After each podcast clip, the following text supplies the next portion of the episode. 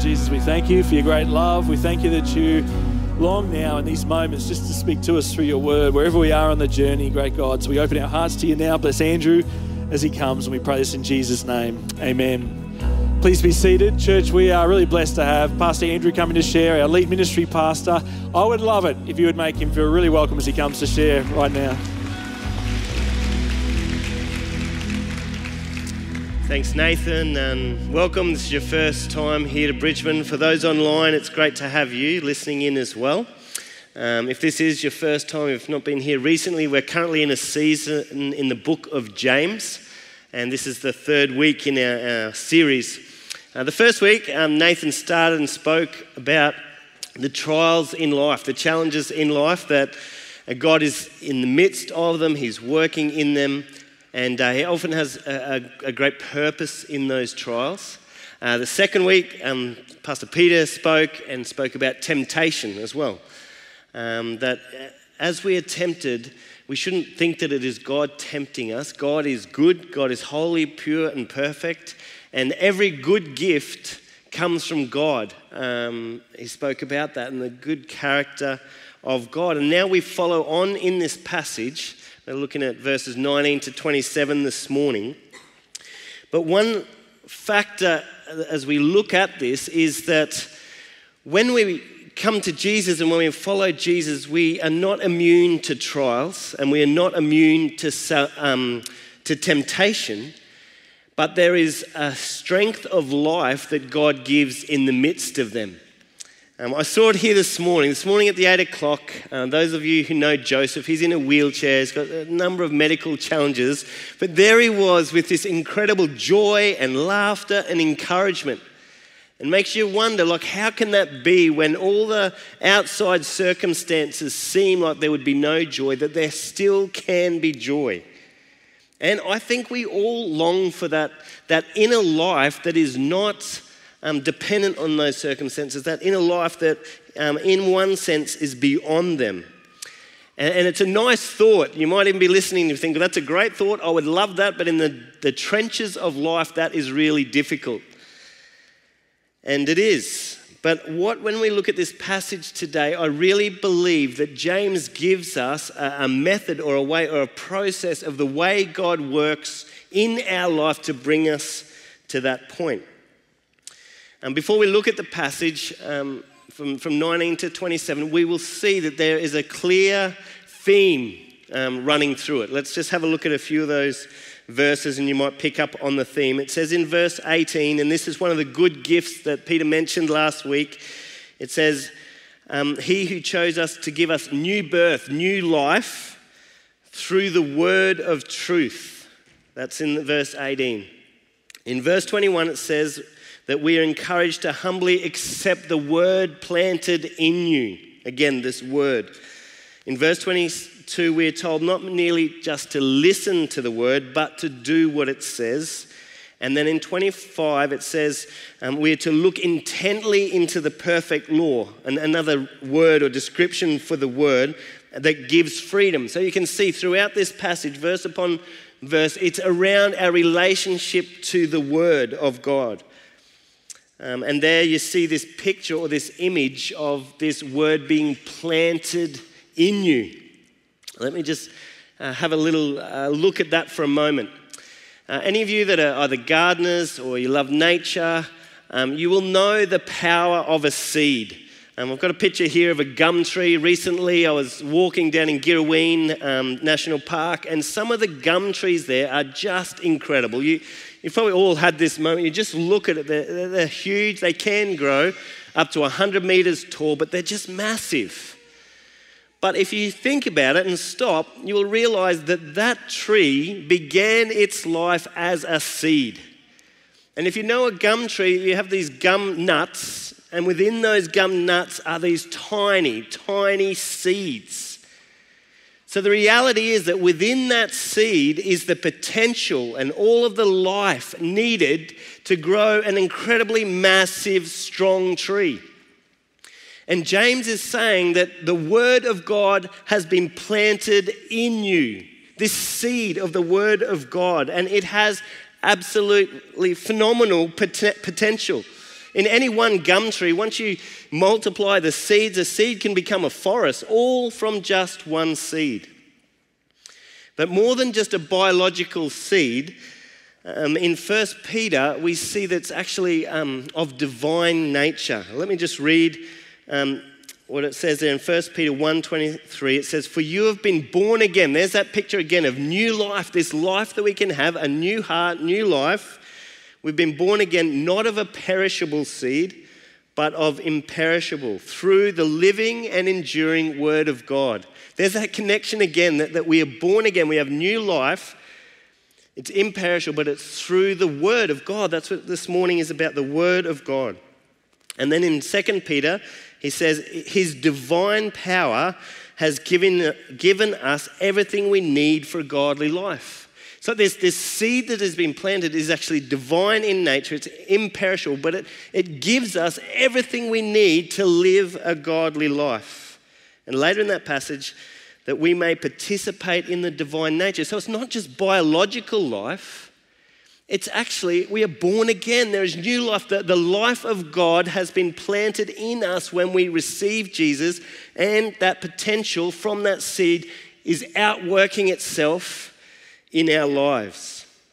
Now, I know it's very easy to say this new life, transformation, all of these, these, these catchwords, and I know that it's challenging. I know that in the trenches of life, you might ask the question that's a, a really nice thought, but how do I see it? Uh, how can I experience it? Um, it d- doesn't always come that easy. But truly, I believe James here is speaking to us so clearly about the process that God takes us and how we can um, be transformed from the innermost being out with this new life that is given. So let's have a look at this passage. The, the first few verses, I just want to read 19 and 20, 21. It says, My dear brothers and sisters, take note of this. Everyone should be quick to listen, slow to speak, and slow to become angry. Because human anger does not produce the righteousness that God desires. Therefore, get rid of all moral filth and the evil that is so prevalent and humbly accept the word implanted in you, which can save you. So, within this little passage is this little bit of wisdom there quick to listen, slow to speak, and slow to become, become angry. A preacher once said, when preaching on this, he said, um, I'm about to speak, you listen, and we will pray that we'll finish at the same time. Meaning, keep listening.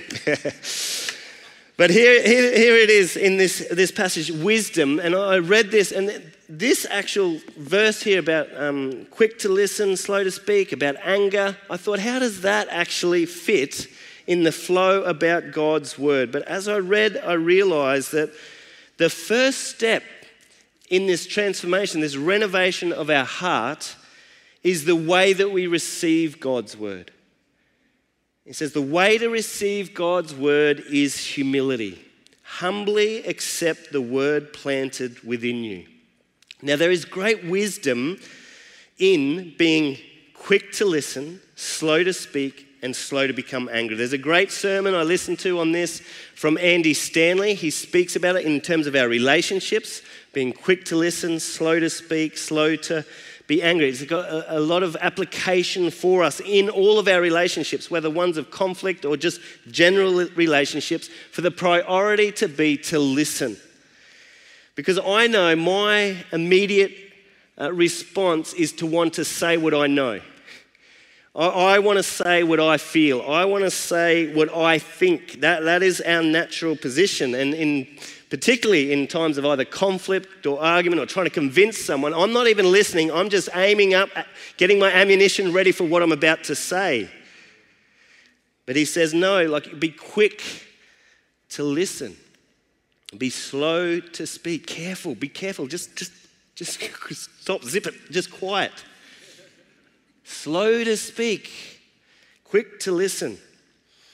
And Andy Stanley actually says um, one line you can suggest, he suggests, he says, you know, say to someone, I don't quite see it the way that you do, but I want to. Could you help me understand? Ask lots of questions to understand the perspective of others. Because the more we listen and the more we ask questions, the more we will then understand. And do you see in that response, whether it be towards people or towards God and the way we respond to Him, at the heart of it is humility. Humbling ourselves before God.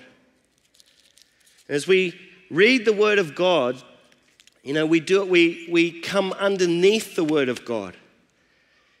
You know, we can read the Bible and think, well, I like this bit, but not that bit.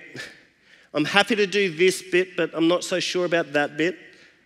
Can you see how I, I am making the decisions? I'm saying what I want to do and what I think, rather than coming under, humbly coming under the, the Word of God and allowing the Word of God to read me.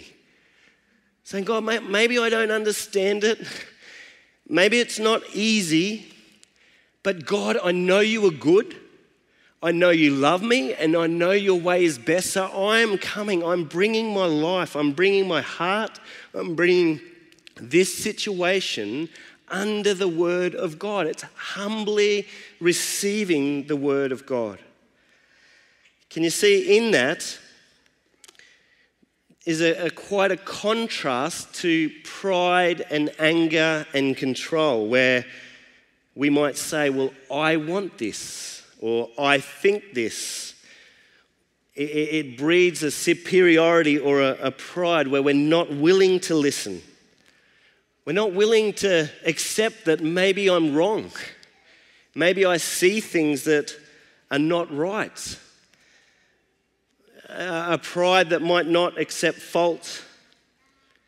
And he is saying, receive God's word with humility, humble yourself. Jonathan Edwards was a preacher in the 1700s, and he saw incredible revivals um, in his own church and beyond. He saw God move in an incredible way. And uh, he, after a while, was perplexed at what, what stopped this spiritual revival, this spiritual vitality, when, where communities are transformed and it's just incredible what God does. But then what stops it? Why, why does it stop either in a community or in an individual? And what Jonathan Edwards, he was very analytical and he studied it, and there's books he's written about this. But he talks about the fact that it is pride that kills revival. It, it is pride that kills spiritual growth in an individual. And he says that we need to be very quick to recognize and deal with the pride in our hearts because it's going to stunt our growth. He said, uh, Be very careful when you are not teachable. Be very careful when you're argumentative. Be very careful when we can uh, enjoy or be so easy to, to confront and point out the faults of others, but then on the other side, be so desperate to defend ourselves and our own image. And in this passage, James says, No, get, get rid of that moral filth, the anger, the evil, the pride that, that is so prevalent, and humbly. The fertile so- soil is humility. Humbly accept the word planted in you. And the key of this, I believe, is the gospel. This is the gospel. The good news of Jesus is not that you've got it all together. The good news of Jesus is not that you can do it.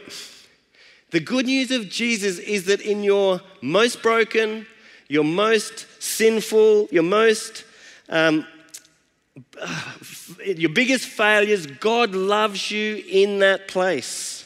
That is the gospel. That is the good news of Jesus. And as that word comes and is received in our heart, that despite being broken, despite being um, messing up, making fault, that I am loved by God, that I am forgiven by God, that I am right with God because of Jesus. Do you see that? How that allows us to be humble.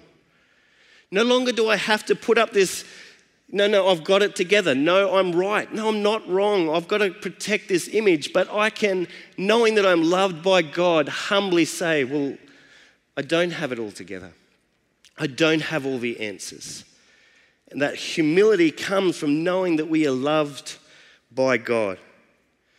Tim Keller wrote, Recognize the signs of pride because if you don't develop a humble spirit in general in your relationships to other people, if you don't learn to relax when you've failed, if you don't learn to relax when other people criticize you instead of blowing up and saying it's their fault, it's her fault, it's God's fault, it can't be my fault, I can't admit it's my fault. Tim Keller says if you're not so good at repenting, you're not going to get anything out of God's word. That's what James is saying. Humility is the fertile ground for the word to come and change and transfer, transform our hearts.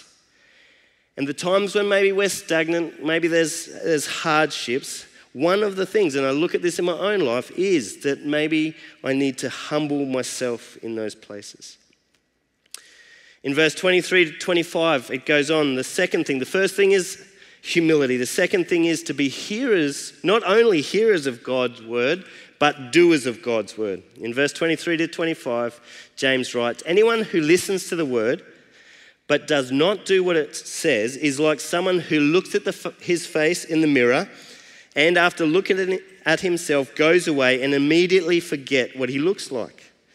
But whoever looks intently into the perfect law that gives freedom and continues in it, not forgetting what they have heard, but doing it, they will be blessed in what they do.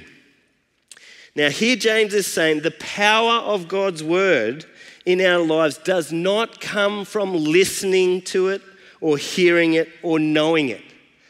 Now, we, we all know the benefits of listening to a sermon or reading the Bible. These are all great things. But James is saying the actual power of the Word of God, the transformation that happens, is when we actually become doers of God's Word. And he likens the Bible to a mirror. That as we read the Bible, we learn something about God, we learn something about ourselves, and it speaks to us, it shows us things about ourselves. And he's saying, like, when you look at it, don't walk away and not respond to what you've heard. I, I look at the mirror sometimes as I get ready, and, and the big question that often is before me is Is it a day I need to shave, or can I just leave that this morning? I often check the mirror and then I actually go to my wife and say, What do you think? Do you think I can get away with it? One day, not, not so long ago, I looked in the mirror and it probably was a day that I really should have shaved, and I said, No, I'll just leave that. And it just so happened it was the day we had a, a staff lunch, and then um, Alec, our photographer, said, I think it's a good day for staff photos. We're all here. And I was caught out. I'd looked at the mirror, I'd seen, and I'd done nothing. So remember this don't be like Pastor Andrew who looks in the mirror and does nothing about it. No, look at the Bible, look at the word, and respond. Act. Charles Swindoll shares this story. He says, Let's pretend that, that you work for me. You know, I've developed this um, company and it's growing very quickly. And I've employed you as my executive manager, and I would like to start this company in another country. So I say to you, I'm going to leave you in charge of the home office. I'm going to go to this, this country for six to eight months and take my family over there to start this new office. But I'll communicate with you. I'll send you messages, I'll phone, I'll email, I'll send all that you need to know the instructions, my directions, I'll send them to you. Um, so we'll keep in touch. And I fly over to the other country to plant this office for six to eight months. And then I come back after that time, and I come back and I, uh, very soon after arriving, go to the office and I see that the lawn is not mowed, there's broken windows in the, the office. I walk in there and I see the receptionist just listening to music, doing her fingernails, chewing gum, and I look and I look around, it looks like it's not been cleaned for weeks. And I said, Where, where is the manager?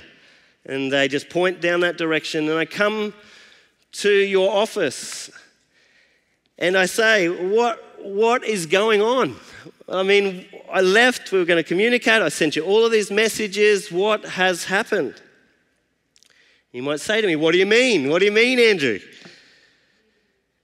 And then I say, Well, what did you do with all those instructions that I gave you? And they say, Well, I, I received all of them. We even had a, a, a, letter study. We studied all of your instructions on a Friday night. We all got around and studied them.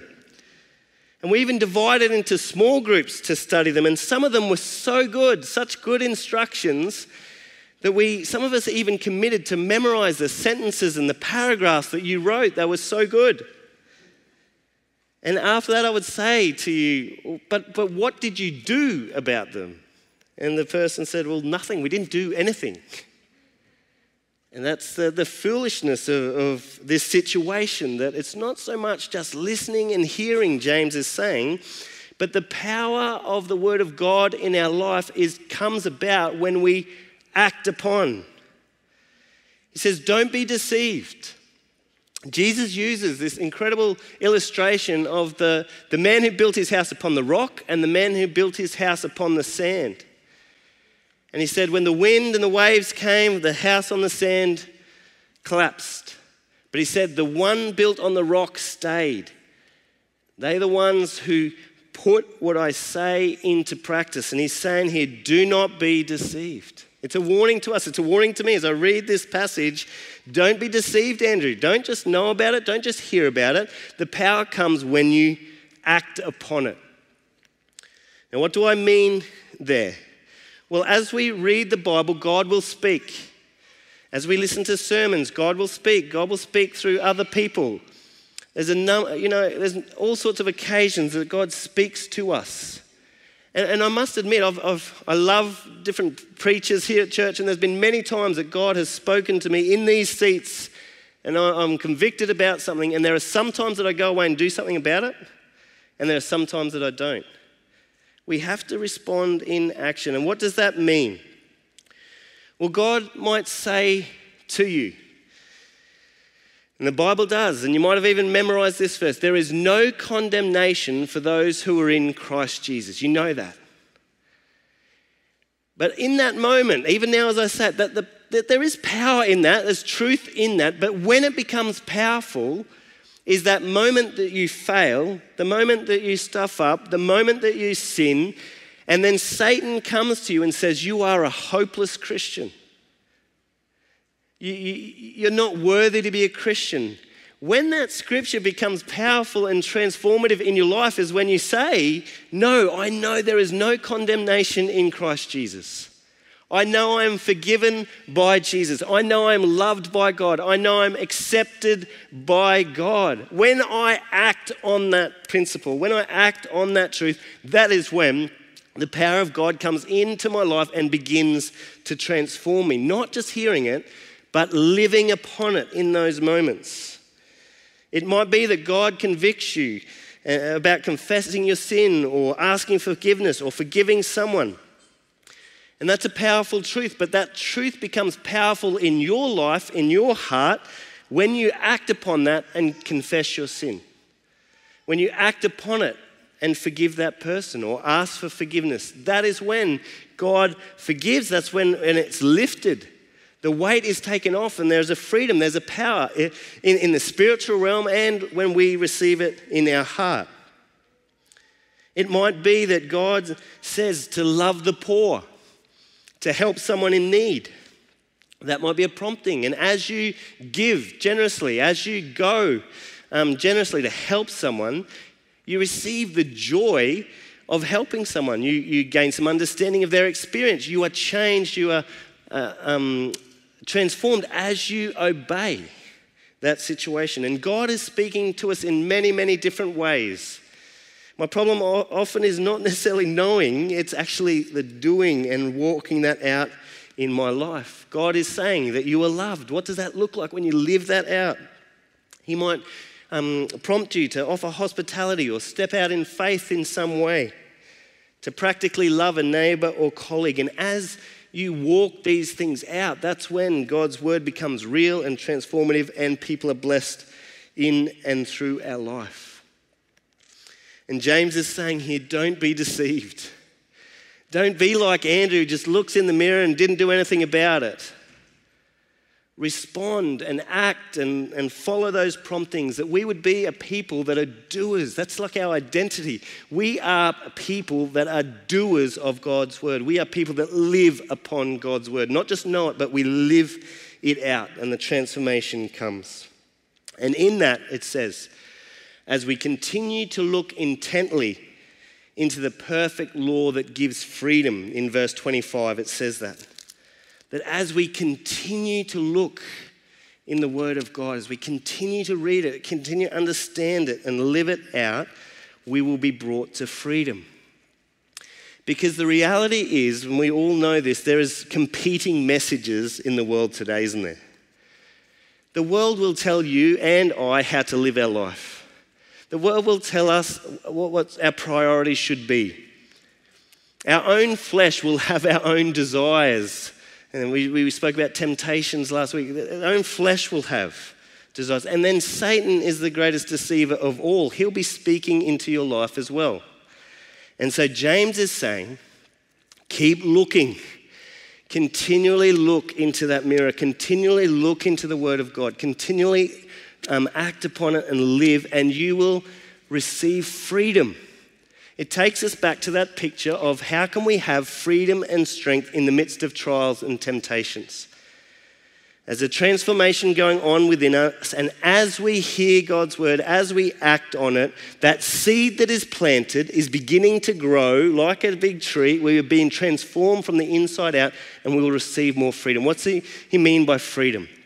Well, the reality is that as we become more and more like God created us to be, we will experience more freedom. So, for instance, a fish. A fish is created and designed to swim in water. And in water, it is free to function in that way. Similarly, you and I have been created by God and to live in a specific way and to know Him and relate Him and walk with Him. And in those parameters that He's given us, we will find the greatest freedom. And as we continue to walk with Him, as we are changed, we, our desires change, our heart is changed. We will um, walk with a greater freedom uh, in our life. And then finally, in verse 26 to 27, it speaks of the fruit of this. It says, Those who consider themselves religious and yet do not keep a tight rein on their tongue deceive themselves, and their religion is worthless. Religion that our God, our Father, accepts as pure and faultless is this to look after orphans and widows in their distress, and to keep oneself from being polluted by the world. So he's saying that as we do this, as we live this way, as our hearts are changed, we will begin to love those that are vulnerable in our society, that we will be known. You know, I, was praying about this, and Lord, would, would the church in Australia be known as a place of love and welcome for the vulnerable? When there's needs, that the church would be a place where people would go, that, that we would love. And I was so blessed by that team that went to Grantham yesterday. Um, one of them said, I've just been waiting for an opportunity to, to help a person that's been impacted by this flood. And I thought, this is, it's amazing that the heart of that person say, well, I'm willing to drive out to Grantham, do a full day's work, because that's in my heart to love those who need it. And we long for the time when we're known for that, not just one off things like a flood, but, and, and we all are doing it, but this is just who we are. As followers of Jesus, we are people who love others and sacrificially love other people and keep themselves being polluted by the world. That as we continue to, to look at God's way, there'll be a sense that we're different, different from those around us because we're living how God has created us to live and experiencing that freedom. Nathan mentioned that on Monday night there's a, a prayer meeting for Ukraine online. Um, it's at 6.30, but there we'll hear from Wayne, who we heard from last week, but also Shane. Now, there's a lot of Waynes and Shanes speaking about Ukraine, so don't forget that one. You've got that, 6.30.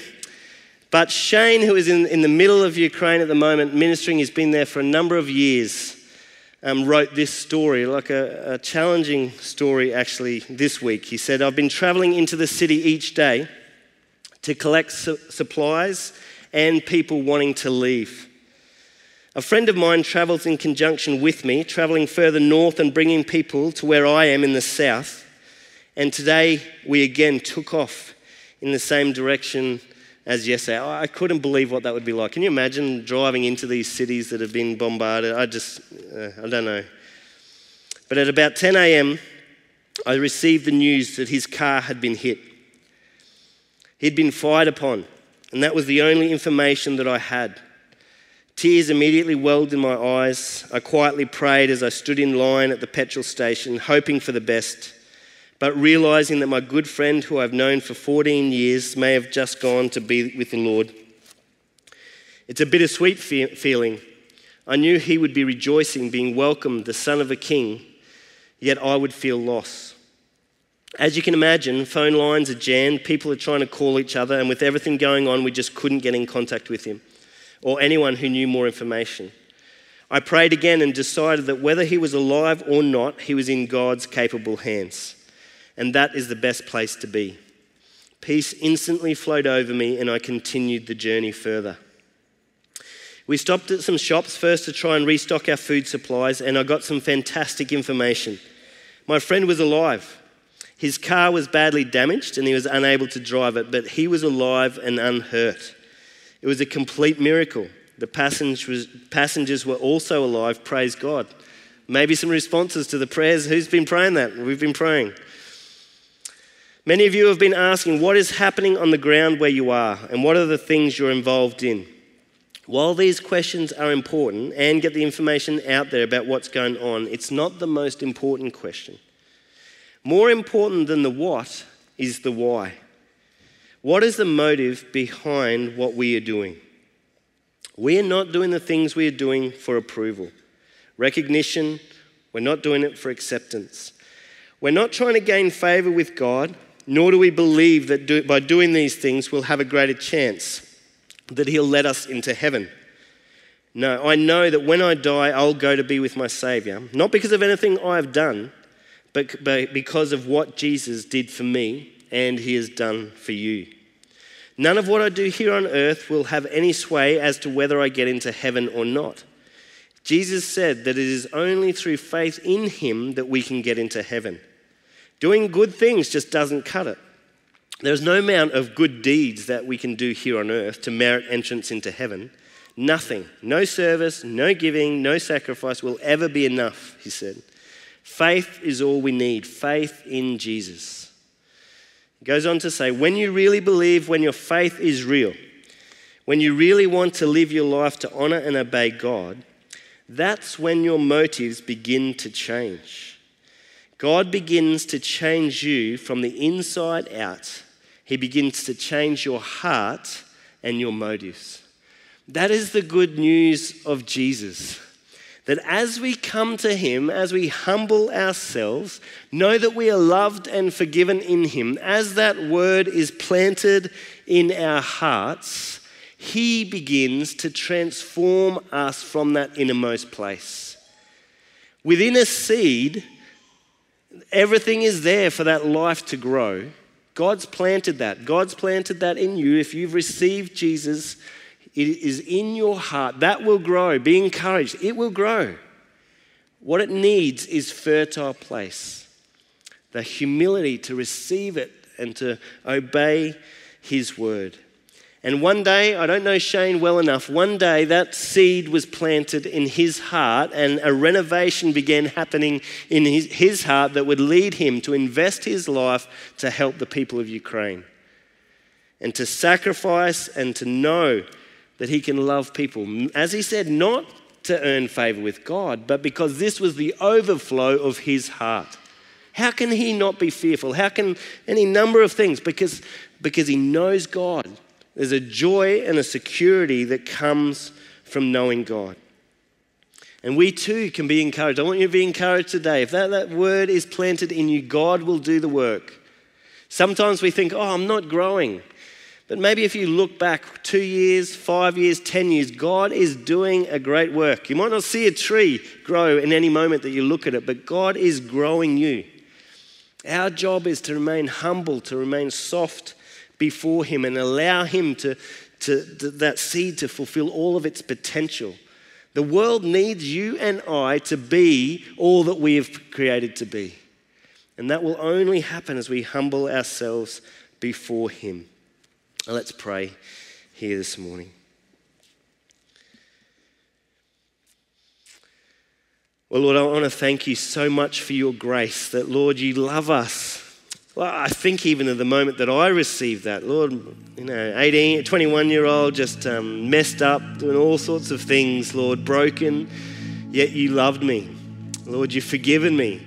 And Lord, uh, a renovation has started and is, is happening. And sometimes I wish it was quicker, but Lord, it started, it's happening, and you're growing and you're changing me and you're changing Shane. And that's what you do. You love to take broken hearts, God, and make them whole. And maybe some people, even now, listening to me online or here, you know you have a broken heart. And I want to say, God loves you in your lowest and most broken place. He loves you right now. And in Jesus, there is forgiveness of all sin. There is acceptance in Jesus. It's never going to be about what you have done or will do or can do.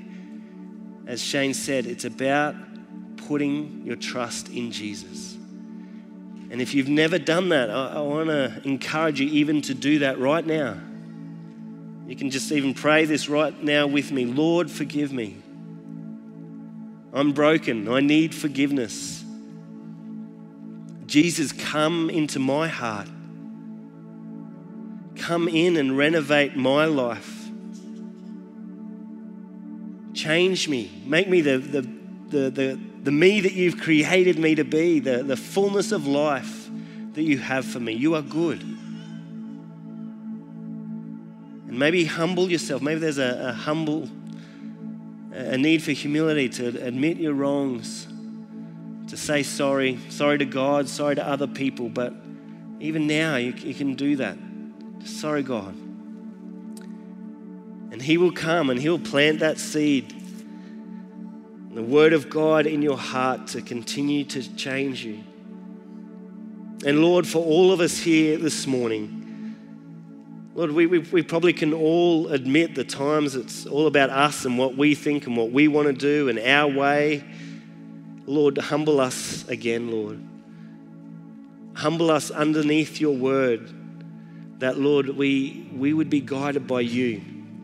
And that, Lord, you would find us to be a people that would not only listen, but, Lord, follow you and obey you. Lord, because we know you're good and we know that it leads to goodness. But, Lord, we're weak. We need your help, God. Lord, help us to, to look at your word. Help us to continue to, to look in it and to hear your voice above the other voices in our world, we pray. That, Lord, we can be those people that love and welcome and bring healing and strength into our world, that we would be moved by love, moved by compassion. That, well, Lord, we would show your love. It would be a demonstration that we love because you have first loved us. Lord, help us. Help us to be your church. Help us as individuals to be just like Jesus, we pray. In your name. Amen. Amen. We're going to worship now, and it's a song about I believe. And I think it's a great anthem just to align ourselves with who He is and what He's done. And so today we get the opportunity to sing without masks, to really worship. And so let's do that together as we worship here right now.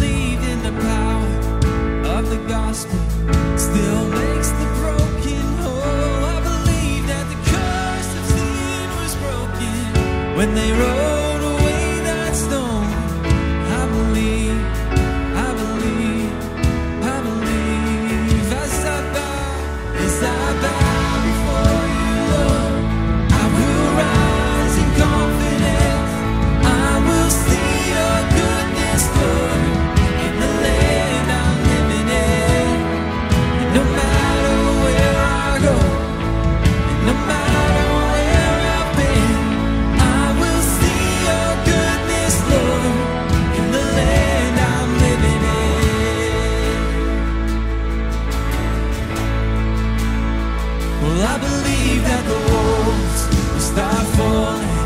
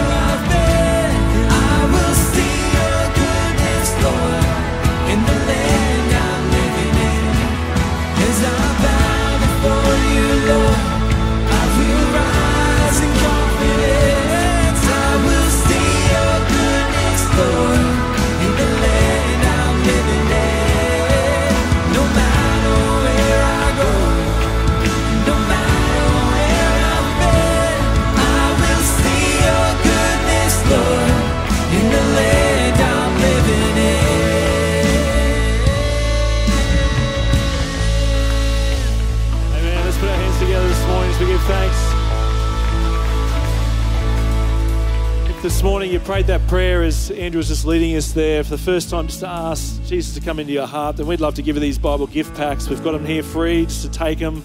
There's a Bible in there, some information to help you on your journey of faith. And if you're new this morning, our welcome lounge is opening right now. I'd love to invite you to head over there, you can connect with some people, grab a coffee as well. And if you'd like prayer, our prayer team will be down the front here as well. They'd love to pray for you. So let me pray just close our time together. Lord, we thank you. Thank you for your love. Thank you for your grace. Thank you for this truth, Lord. And I pray you'll help us, Lord, to come humbly to your word again uh, this week, Lord, to live in response to it, Lord, not just to be hearers but doers of it, great God, and that through that, Lord, we will know more and more of your life transforming power at work in our lives and through our lives to our world, we pray. And we ask this in Jesus' name. Amen. Please be seated.